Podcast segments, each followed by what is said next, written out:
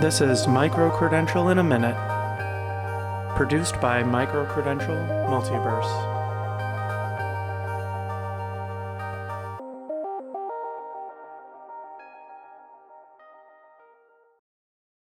Hi, my name is Rob. And my name is Martin, and we are micro credentials and digital badge experts. Today, I'm going to ask Martin about how micro credentials catalyze broader curriculum reform. So, what do you think? Thanks, Rob. Yeah, yeah, I think it's a great question.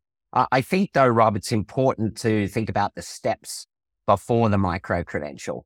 The really smart institutions are actually starting with rich skill descriptors and then they're moving to skill libraries or taxonomies. So they, they map all the skills that they're teaching in their institutions. Then come the badges because what badges allow you to do is to map them to those skills taxonomies and allows you to create literally an unlimited number of interventions to develop learners.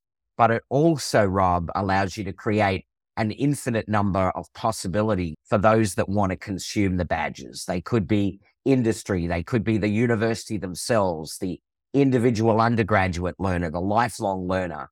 But if you do the heavy lifting of getting your skills defined and your libraries built, just imagine the potential of micro credentials that can come after that, Rob.